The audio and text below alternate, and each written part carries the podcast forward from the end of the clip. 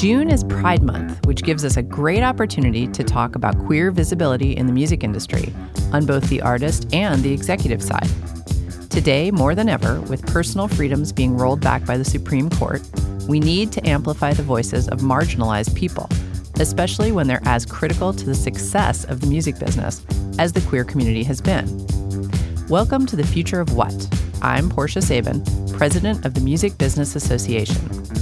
On today's episode, we're going to talk to Joshua Dickinson of Queer Capita about starting what is effectively an industry-wide ERG, and to Sydney Christensen about doing A&R as a queer person in a time when queer talent is more abundant, more visible, and more relevant than ever. It's all coming up on the future of what.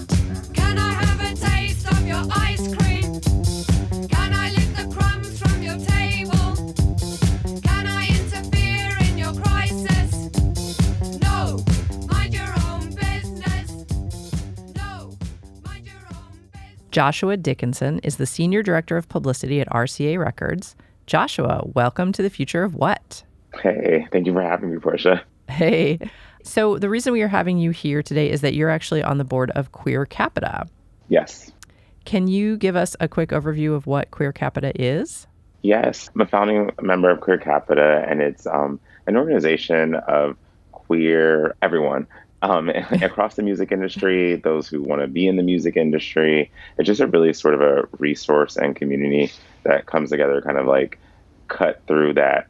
You, you know, there's so many gatekeepers in the music industry, mm-hmm. and as a queer person myself, sometimes that that can be very daunting and just trying to navigate this space in general um, is tough for anyone. But then also adding the layer of where we're queer and there's also there's so much nuance and just different things that you know we're always battling ourselves and like trying to you know tackle in the industry as it is already you can just see it within music mm-hmm. but it's mm-hmm. just meant to kind of create a safe space for you to be able to just have like natural conversation with those with similar interests in the music industry those who work in it and just to kind of be able to you know kind of t- take away that red tape in a sense and bring us together and they've done that through like networking events partnerships still exploring um, even other ways that we can kind of amplify. I know one thing that we're looking to do soon, um, and which I, w- I will be a part of, is I'm actually relocating to Los Angeles this fall and look to open a LA chapter for it. Oh, that's awesome. How long have you guys been doing this? When did you get it started? I would say conversations last year, and then like I would say summer of last year, falls when like things started to really kind of get moving. Wow. So, you know, I mean, obviously, I feel like it's a little bit obvious why you know LGBTQ plus people need to be visible in the music mm-hmm. industry, but just from your perspective, why is that so important? Well, I think for LGBT people not to be visible in the music industry hides the music industry to like the lack of transparency. Like music is universal and it's done, created, and crafted by everyone, including uh, queer folk. Mm-hmm. Um, and for so long, queer folk in the music industry have been erased, or that aspect of them has not been considered, or you've had to write music with, you know, double meanings, or had to hide who you're really speaking, who you're really singing about. Mm-hmm. And I think that it also shows that by there being visibility not just on artists but visibility on queer folk in the music industry working behind the scenes it creates a safer space for artists i know i've had experiences where some queer artists sometimes don't feel safe on you know tour at time or or not treated the same way as say like when I have like a rapper, um, you know, a cis heterosexual rapper that's out here is sometimes treated a little differently than like sometimes when I've been on the road with or different things that I kind of encounter when it comes to like a Big Freedia. Mm. So yeah, yeah. So I, I, think it's important because it allows us to be able to protect each other and also to have our voices at, at the table and heard and our where we're coming from. Yeah. It's kind of like what you're providing for uh, the industry is sort of like an ERG, which the big companies have those in Employee Resource Group. I'm sure you guys have those at Sony. We do. Um, I'm learning because I think I started I started at Sony at the top of May uh, at RCA Records. Um, but prior to that, I was um, head of publicity at Warner Music Group's ADA, mm-hmm. which is more their independent label services and distro arm. Yep. So a lot of like label partners and direct with artists, which is where I got to work with Big Freedia. Um, but yeah, there there really really one wasn't one there. There's definitely one at Sony that I've encountered, but I'm still like navigating. And I would say this has been helpful because I feel like I already have a community going into this new space. Yeah, no, definitely. And I didn't realize you were so new there. So that's cool. Congratulations. Thank you. So, you know, it's Pride Month, and obviously people do things like this episode of this podcast during Pride Month to bring visibility. But of course, we have to do stuff throughout the rest of the year. It's not like queer people only exist in June. Yeah. um, so it's good that you guys are, you know, have this organization. What have you guys got planned coming up? One of the interesting things that I saw um, on your Instagram page, which is sort of seeming to be where you guys exist pretty, you know, significantly, is that you have a job referral program. You want to talk about that? Yes, absolutely. So we try to, I mean, I, I think the unknown secret across all industries is that always when a job posting is up, it's usually already been up internally for a lot longer. Mm. And there's in the music industry, you know, with the gatekeeping, it's very difficult. And then I also think just from a you never know what people are dealing with on their journey in the music industry. And mm-hmm. I know mm-hmm. from my own personal experiences, I ran into a lot of homophobia starting out. Where even like I remember being at a when I was at Cornell University, they have an extern program I did with Universal Music Group through Def Jam, and I was in I was this is back when I thought I wanted to be an entertainment lawyer. um, and so I was with the legal department and just had a really horrible time with the gentleman that was I was shadowing. Like he was just very I didn't know how to take it. I just feel very very slighted. Hmm. And it got to a point where the I had a mentor who was a couple years older than me at Cornell and she had did the program and he would treat her like night and day. And then she and I did this kind of game where I would email him to try to set up stuff as I was supposed to through the pro with the program. And then she would email maybe like 10 minutes later. He would never respond to me, but respond to her quickly right away. Eventually, he was removed and all the things. Because thankfully, the program head was as a queer woman and was able to kind of intercept. But yeah, so I think the job referral program is just meant to kind of like, you know, get raise our hand and come back to our community and let them know that there are opportunities and let's come to them first because we don't know what biases they're dealing with when even just trying to get in the door, you know? Right, absolutely.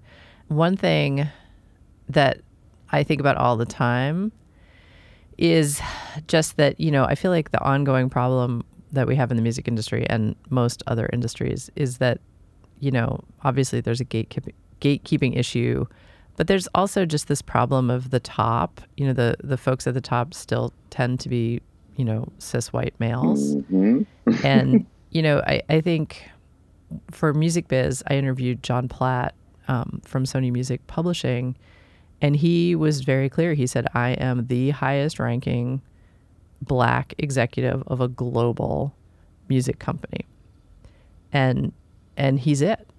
you know? So um, and it's great. I mean, we're we're all very grateful to have him but but there's only one of him and and so it's like I feel like there needs to be sort of this critical mass that we need to reach to to get people in positions of power and I just sort of wanted your take on that you know from your perspective how do you think we make the change to get that going yeah I think it's honestly I think it's a mix of things I think the music industry as well is also just evolving and needs to understand how you know, you know, like it's business prop is how they're marketing music and how they're profiting on music has to evolve. And they also need to understand how to rebuild teams and how to support and like really just kind of grow each label generally. And I feel like then they also will see, okay, this is why there's this need for this breadth of talent when it comes to employees. I also feel like sometimes people get a little too comfortable at the top and don't know when and just kind of stay there. It's an older generation that kind of stays in the spot for 10, 20, 15 years, which is always a bit weird to me. But I think there needs to just be, I, I think there's a lot of focus on DEI below and not enough at the top. And mm-hmm. really trying to show and improve that there is a need for it, diverse talent at the top that can also impact how we work across regions too when it mm-hmm. comes to music. I think it's a very nuanced situation, and, not, and it can't be attacked from just one approach. Yeah, I totally, I totally agree. But I also think that we need to be holding people accountable when they're not mm-hmm. making, you know, diverse hires, when they're not promoting diversely inside their companies. You know, I feel like that's um, something that has to change. And the music industry is just really sort of hilarious uh, for us to even be having these conversations because when you look at our artists, they're so diverse. You know, they're just yeah everywhere, and and it just goes to show it's like you know having the sort of traditional perspective about artists is so bananas because you're missing out. You're leaving so much money on the table. You know. I agree. Yeah, and there's something that's even been like what I see is proven of time and time again is like something that I've encountered just in my journey is like when you'll have teams that don't look like or even or even adjacent to the life experiences and st- lifestyle of artists that they're working on mm-hmm. and there's just certain blind spots that they always have and just like uh, and they'll never and it's like you have to your your team sort of should reflect you it should be encompassing, like, you know what I mean, all of who you are, because they have to think of all the facets of who you are when they're representing and marketing you as a brand, you as a talent, your music, etc. And I think the labels, you know, are starting to get that. Some are starting to get that, and some aren't. But I think that that's something that's it's just really truly needed. One of my most annoying things is when I would manage agencies and I'm asking for like press targets for a talent, and a, black talent and it's clear that you just like did not even bother to think or research and it's like why isn't BET listed on here why isn't this outlet on here why is it you know right. you have TMZ and some other things and I'm like that's not where like to focus on so. but you know it, I, I feel like that's what I mean by accountability right I feel like mm-hmm. stuff like that goes down every day in probably yes. every industry and it's really a question of people having awareness and being able to be in positions where they can hold other people accountable and just say, listen, we can't do, you know, this may be the way we did it in the past, but we can't do it like that in the future. It doesn't make any sense. And it's not, including people who, you know, their money is just as green. So I kind of like yeah. that's the part I'm just like, at the end of the day, you guys like money, right? Well, you know, mm-hmm. figure it out. There's ways to make money. anyway, so I'm let's get back to Queer Capita. I am super impressed with what you guys have put together. I think it's really cool. It's really helpful for the industry. What kinds of reactions have you been getting in the last six months? I would say a lot of exciting support, um, and even just folks starting to follow the account and just actually wanting to join. I would say like it's picked up a lot more a pace of like when we're like announcing new members, which I'm excited about, and members across very very different areas in the music industry, which is also cool because sometimes you tend to only like meet certain folks, like it's like PR or marketing or this like that. Where now it's like we're working with folks, have folks who are in operations or you know across different areas, and I think and, and even publishing, which I think is important. One of the things that was most important to me going back to that experience I had mentioned with the externship with Def Jam was, um, and actually a black woman had taken me aside and like she saw my frustration after a few times meeting with him, and she was just like, there are so many career careers within the music industry that people just aren't aware of, cross creative, not just um, law. And she was like, I can sit with you and just kind of identify that. And I think it's necessary because sometimes you can't be what you can't see. Mm-hmm. And and what you don't know. And so I think that even just having an organization like this, even if you know a person never joins, from looking at it or just kind of there you can see like, hey, there are various opportunities in the music industry. I see other queer people thriving, and I can do it too. Awesome. That is fantastic. So, what do you guys have coming up later this summer or this month? We are actually looking to do another networking mixer event soon. Mm-hmm. And then we're celebrating um, Pride with Decentraland soon.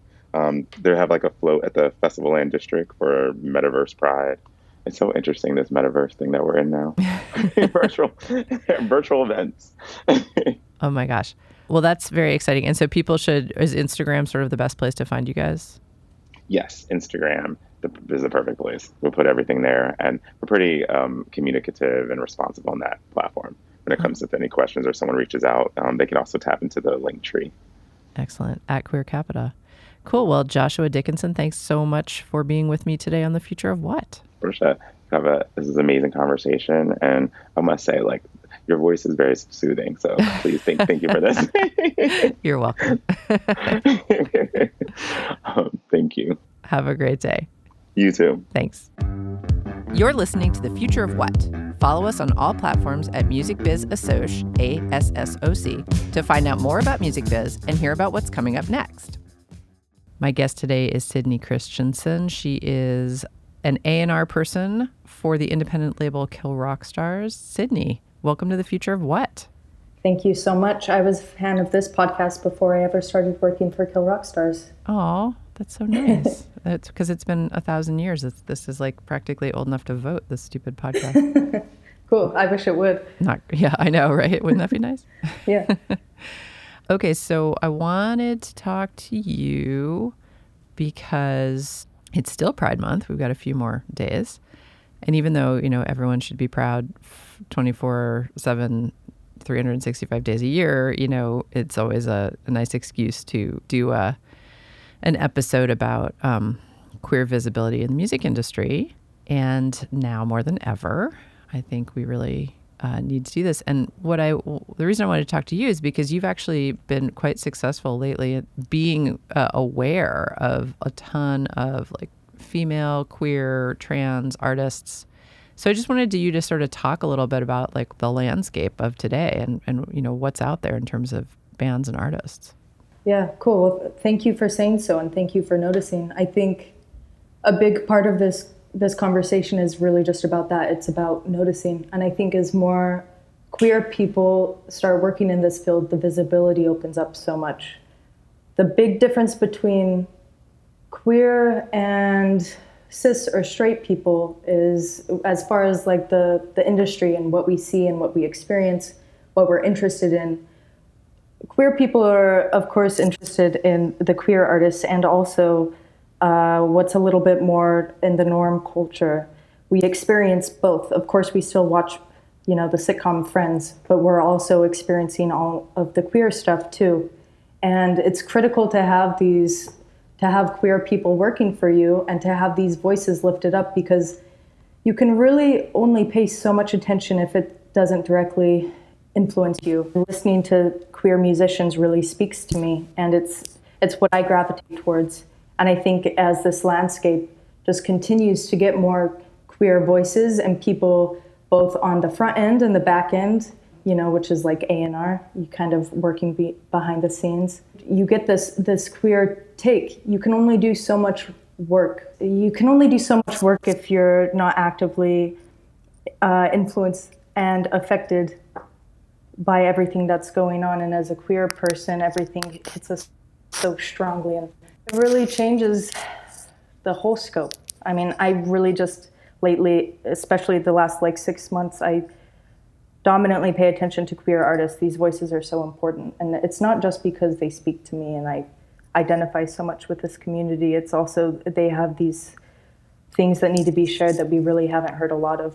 It has so much gravity. Yeah, and I think that what you said is really important about um, visibility on both sides because I've in the last couple of years, I've been doing a lot of talking to people about, especially you know, diversity and inclusion of you know people of color on the executive mm-hmm. side. You know, and it's it's sort of a crazy situation because if you think about the like popularity of hip hop in the music industry, and then you know maybe there's an A&R person of color, but then like the entire rest of the team is white. Yeah. You know, we, we need we know we need more representation at all levels in executives in the executive side, but it's like completely true with with queer folks as well, which is why I sort of wanted to talk to you because I think it's important that you got hired to do this job and that you're doing this job, you know, as a queer person out in the world, you know, because it's it's it helps people, you know, artists feel confident and comfortable, I think, uh, yeah. with the labels.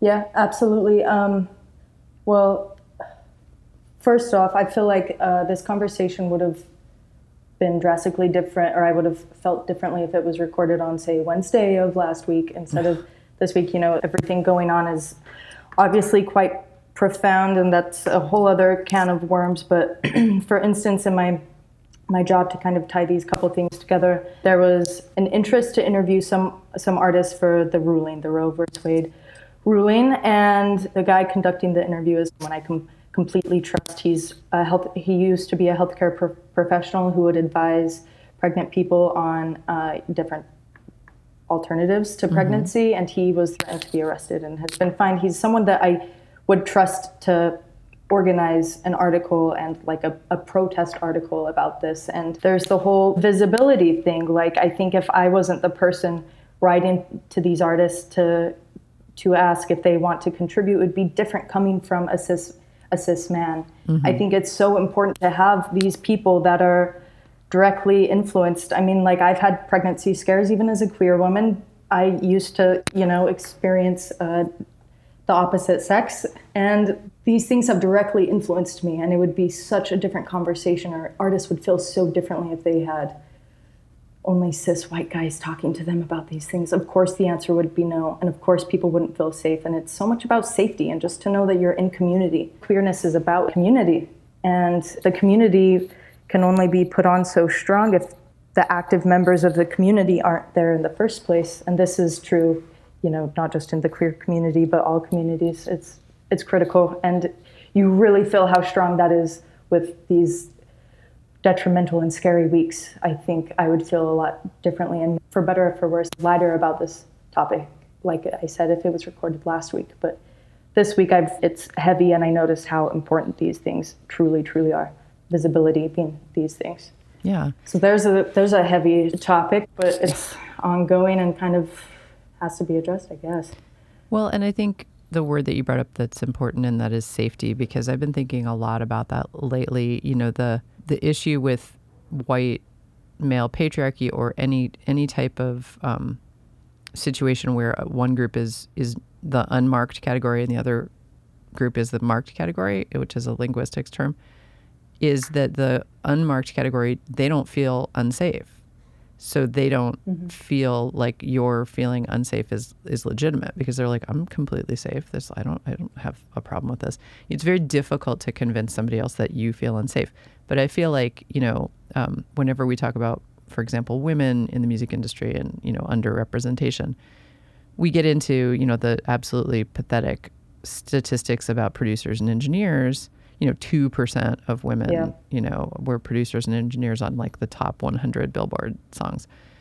And, you know, to me, that's a, an issue where safety is just completely obvious. Like when you walk into a studio as a woman, you're immediately less safe. And it's because it's a private space where, you know, usually some white guy is in control, you know, and, and mm-hmm. there isn't a lot of, um, there aren't a lot of things that that you can do about it. You know, you have to. So so I think how that speaks to this conversation is, you know, people have to remember that we're asking artists to put to you know if you want we're saying to artists if you want to have a career in this industry, you have to put yourself into unsafe situations in order to make it happen. You know, and so when we can reduce that feeling of danger uh, a little bit by by having gatekeepers that you know connect with folks on a multiplicity of levels, that's only positive for the industry as a whole. Yeah, yeah, exactly. Um, this is kind of a segue, a different branch of this conversation, but there's this statistic that my partner and I keep talking about. It's almost comical because it's just so silly and like, of course, this is how uh, the majority view the minority. But there's this stat where, so whether you're a POC in a white classroom or you're a queer person in a mostly straight classroom, the majority will say it's equal, in air quotes, equal 50 50 if there are like two people out of you know 15 and it's like yes it's equal. Yes there are it's equal parts queer or it's equal parts poc and it's like no there are two people but you feel like just because there are a couple you you think it's equal but it's so unequal. And it's just it's it's wild to see when these tests or these questions are brought up to the majority, how their perspective is skewed. Whereas if you were to ask a queer person or a person of color, the ratio, they would be like, I was one of the, the two people in the classroom. Right. But on the majority side, it's like, yes, it's equal. You're like, oh, look, representation. There's one of you or two. yeah, yeah, yeah, yeah. we have achieved representation. I love that. My favorite just, uh, quote on that is um, when Ruth G- Bader Ginsburg was asked, "How many women will you, you know, you'll be happy when there are how many women on the Supreme Court? And she said nine.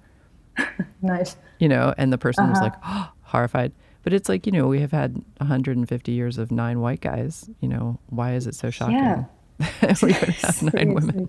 Ugh. Anyway, so, you know, timing aside, because this is rather a rough moment that we're all yes. going through in history with these Supreme Court judgments. How are you feeling in terms of just the population of talent that's out there? Because I feel like that's been the really excellent part of the last 20 years or so is is it's like we mm-hmm. just mm-hmm. are having more and more amazing artists come up who are queer, who are trans, who are you know non-cis white heteronormative whatever. And it's just so exciting because it's like, you know, that just deepens the pool for everybody. It's so exciting. Oh my goodness, it's so exciting. I've been thinking about this prompt a lot during Pride Month, or like, uh, why does it feel so different this year as it did like 10 years ago as far as representation goes? And it, it seems to me related to the snowball effect, where let's scale back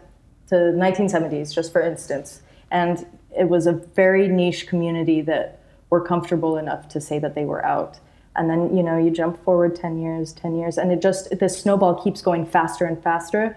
I came out, I sort of didn't really come out, but uh, when I was like a senior in high school, and I'm 25 now, so that hasn't been a whole, that's not a huge span of time, but I feel like I can't even compare it to where I was in high school.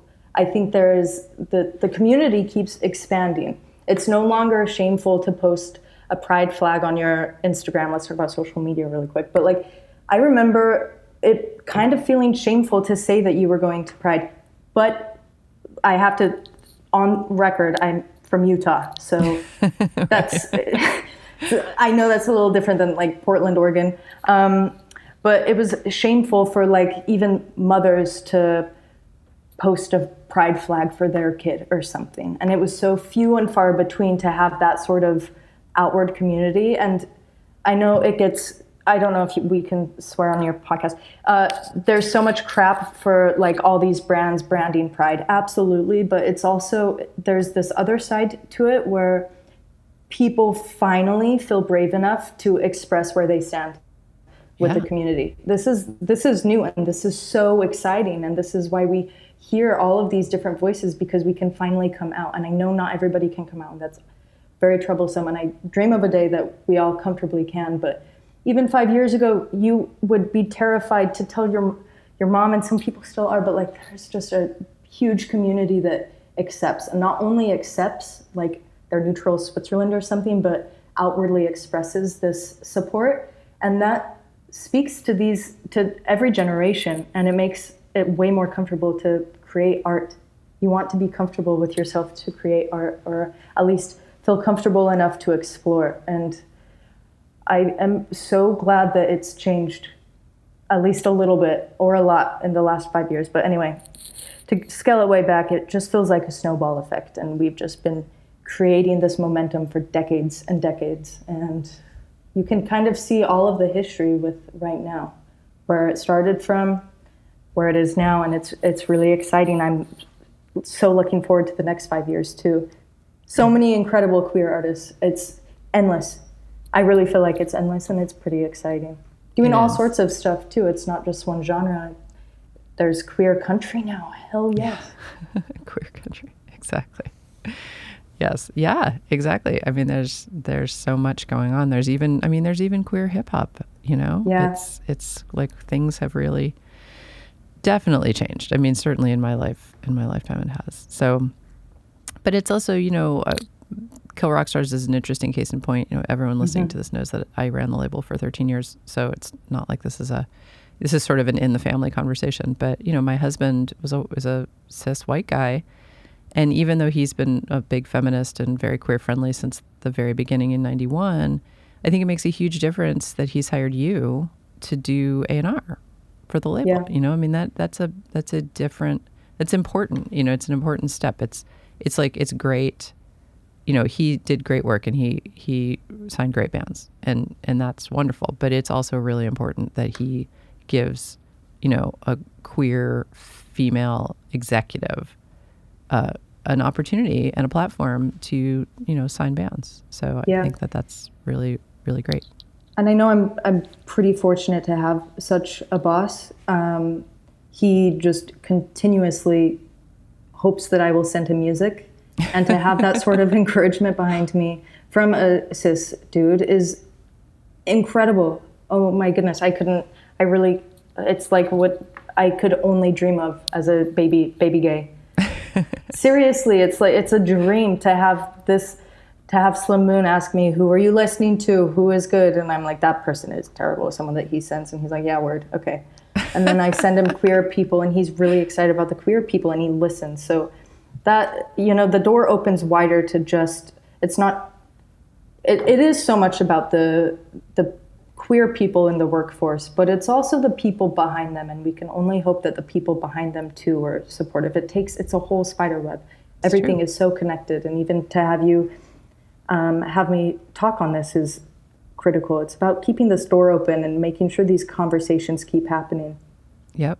And that people know that these, you know, this is what's going on. I, I think sometimes when change happens, but we don't see it, it's, we don't, we, you know, people can feel really hopeless because they're like, well, there isn't any obvious change, but there is. It's just maybe it's behind the scenes. Yeah, totally. There is a lot of change. Yay. And it's very exciting. well, Sydney Christensen, I appreciate you and thank you so much for being with me today on The Future of What. Thank you. I appreciate you back. See you. Bye. And that's our show. Our theme song is Mind Your Own Business by the Delta 5 and is played by permission. Subscribe to our podcast and leave us a review. Today's show was engineered by Hayden Nash and Clark Buckner at the Nashville Entrepreneur Center and was produced by Dana Rogers and Henrik Bick. I'm Portia Sabin, president of the Music Business Association. See you next time.